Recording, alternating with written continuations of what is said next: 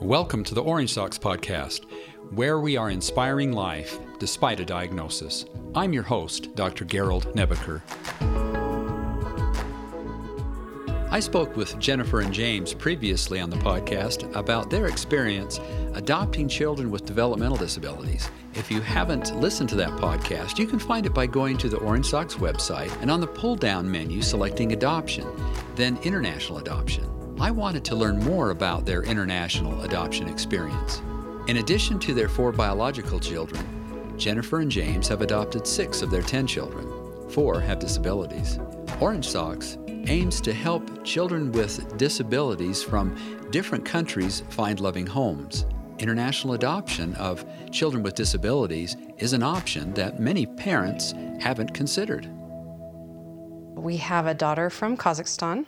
We have two sons and a daughter from China, and then two sons from the Democratic Republic of Congo. Our daughter from Kazakhstan came home with Reye syndrome. And so she had some health problems, some liver problems, and then some cognitive disabilities.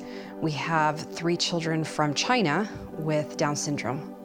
Jennifer and James explained why they chose to do international adoption of children with disabilities. At that point, we had five children because we had four biological children. We had our daughter from Kazakhstan. And at this point, we had learned that every child, every child has their challenges, they have their trials, they have their talents, they have their own passions. Lauren had cognitive disabilities, and we had seen the growth that she had experienced in our home and in our family, and the joy that she brought to us. And we felt like our child or our children were going to have special needs at that point. The interesting thing with each one of our children has just been that circumstances will happen and we're placed in a situation where we see them and we know they're our child. And just like any other parent who their child was someplace and they couldn't be with them, they would do everything that they could to get them home. And so each one of our children, we've been able to identify as being our child. We didn't ever anticipate we were going to have 10 children. It's just that they're ours. The blessing they've been in our life has been enormous, we just needed them home. Whether it's a truth or a misconception, when people have certain disabilities, other abilities become stronger. So maybe if you're blind, maybe your sense of hearing becomes stronger, or your, your sense of touch, or something like that. With each one of our children with special needs, those special needs have also been paired with special abilities. And I think that many times people don't realize that when they get scared of the idea of a child who has certain special needs, they're looking and saying there's just something missing. And they don't recognize there's something that always comes that's more. Trisomy 21, for example, they have an ability to love that is just unmatched. It's unparalleled. And the light and joy that they bring us is immense. And this is true with each one of our children. They have their own unique traits and their own unique abilities. With those things that the world would call special needs, they come as a total package. And with those special needs have come special abilities, not just lip service, it's truly special abilities that have blessed our lives more than I can begin to say. The process of adopting children with disabilities internationally varies depending on the country and adoption agency. Each one was a little bit different. Lauren was 17 years ago. Her adoption took place long before internet sites were available that listed children that were looking for their forever families. With her adoption, you actually completed the adoption before you went over to the country and then walked through the orphanage and identified your child at that point in time and stayed with them in the orphanage for two weeks before you went to court. With our other children, it has been a matter of feeling like it was time. Our child was waiting for us, and we used internet sites where we put in kind of the demographics of what we thought who our child would be. It matched us with literally hundreds of children, and we would look at the pictures and we loved all the children. You could instantly see how precious each child was. But when we saw our child, it was an instant recognition. Oh, I know, I know you, you're mine. that happened with all of the remaining five adoption. As soon as we saw their pictures, we knew they were ours. Adopting children from other countries is tough, and many people are concerned about the difficult process and the costs associated with international adoptions. This is where she's thinking, you don't know how tough it was. So Jen actually did the majority of the work and it was like a full time job for her. It is expensive, it's a financial challenge. But what was interesting is with each one of our children as we went to bring them home, one opportunity or the next presented itself with Jacob, for example. We were thinking, okay, we don't know financially how we can do this because it's tens of thousands of dollars typically then Jen, from out of nowhere, all of a sudden thought, wait a second, what about a 401k loan? And that was the way that we were able to do that. In terms of time and process, there's a lot to it stacks and stacks of paperwork. Jen made that her job during those times. When we used competent agencies, they made the process much easier. Different countries had different processes that would either make it more difficult or easier. For instance, China with a special needs adoption, start to finish, your children are home usually 9 to 11 months total from the time you start until the time they are home. The process is very set. The agencies have to meet very certain requirements and criteria. So it's a very smooth process. We did have a complication with Jacob, who had a stroke just literally two days before we were supposed to go get him. And so that complicated the process. With the others, there were complications even with the US paperwork. But generally, the agency for most of the adoptions were very competent, very knowledgeable, and helped the process go very smoothly. As far as cost, I would like to say something about that because that is something that I hear a lot from people who are wanting to adopt but they hear the amount that it will cost in order to bring a child to their family, and it seems so overwhelming to them that they think that's outrageous, I can't afford that, they can't see where those costs are going. Our home study social worker was actually talking to us about this recently at a post placement visit, and she said people will go and spend that exact same amount on a car without even blinking but to spend that for the paperwork and the professionals and the agencies to bring a child to your family seems outrageous to them. And when you compare a car with a child, you know, it's.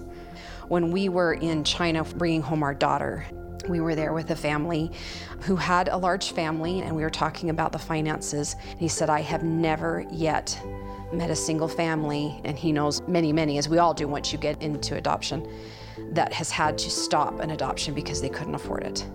Little miracles, tender mercies, friends, something happens to where you are able to bring your child home and reach those financial goals that you never thought you would be able to.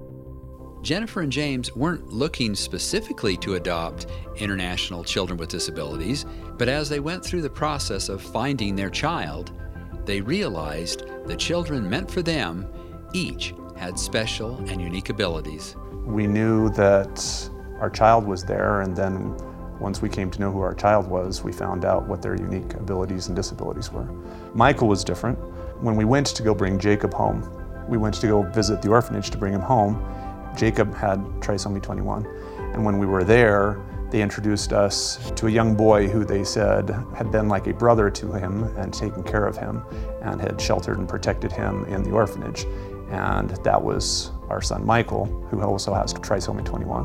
When we got home, we knew that they were brothers. They needed to be together. They weren't biological brothers, but they were brothers, and that he was our son. And so then we started the process of bringing him home. So he found us, but the other ones, in finding our child, we would find out what their unique traits were. And for several of them, they had what the world would consider to be unique or special abilities. Lauren came home, and that's when we discovered that she had cognitive disabilities. We were not aware of that before.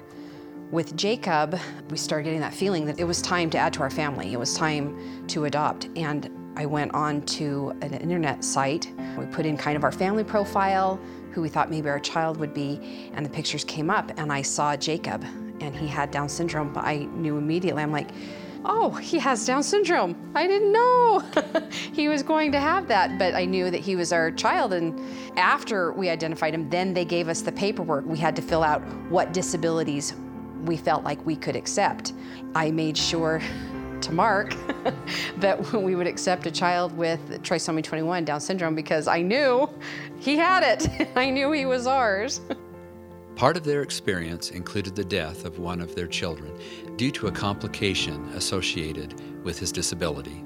Jacob, about two days before we went over to China to bring him home, our bags were literally by the front door. We were ready to go. We got a call from our agency saying that there had been an episode and that Jacob was unconscious and that we were not allowed to come. And the next day, we received another call saying that he was now awake. He was paralyzed on the left side, and they didn't know what the prognosis was. They didn't really even know what had happened. They said they thought it was a seizure. Then we hit Chinese New Year and we went two weeks without hearing anything.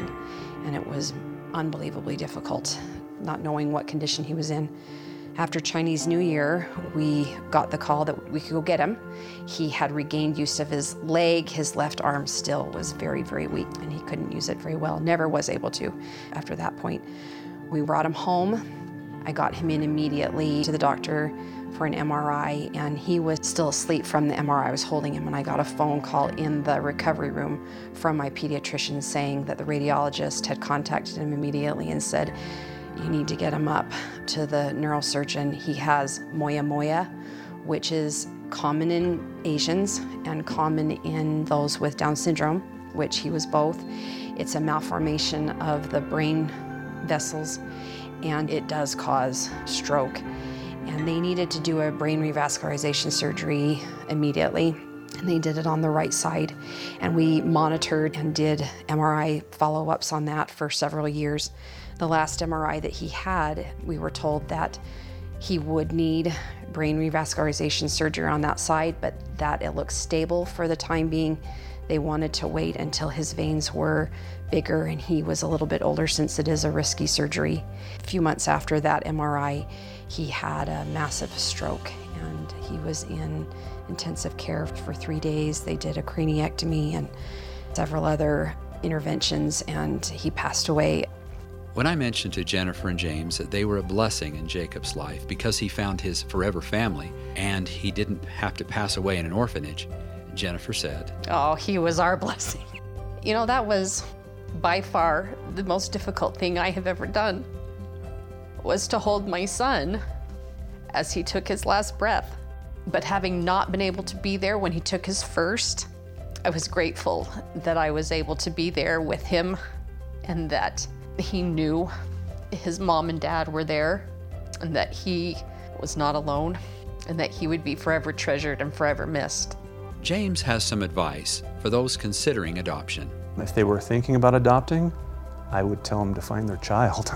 If that's one of those things that's sitting there scratching and you're thinking that's there, it's probably a opportunity for you to find a source of joy that you haven't yet recognized in every one of our children. Ratchets up the level of happiness of our entire family, brothers and sisters combined, along certainly with us. Every person has their own unique set of traits and abilities and special needs. Your child will have those wherever or however they come into the world. If you're thinking about adopting, search your soul a little bit, but if it's there, then it may be something that is telling you to go find your child. Jennifer's insight on parenting special needs children is important if you're considering adoption. I've said it before, and I will go to my grave saying it that I believe that every child has a forever family whether that's their biological family or whether that is their adoptive family.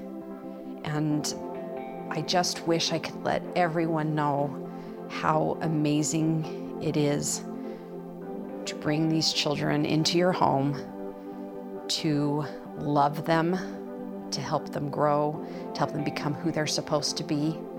As far as the children with special needs, they have life figured out they understand what's most important. They understand the importance of happiness, they understand the importance of love. That's just something that comes with them.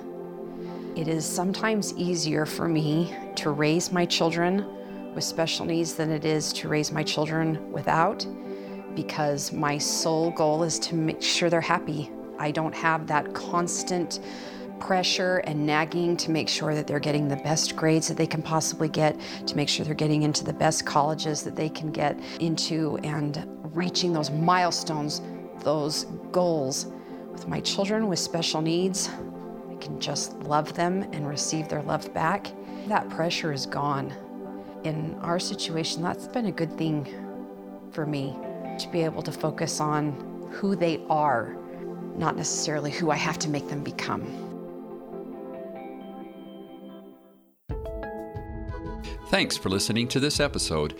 Orange Socks is an initiative of Rise Incorporated, a nonprofit organization dedicated to supporting and advocating for people with disabilities.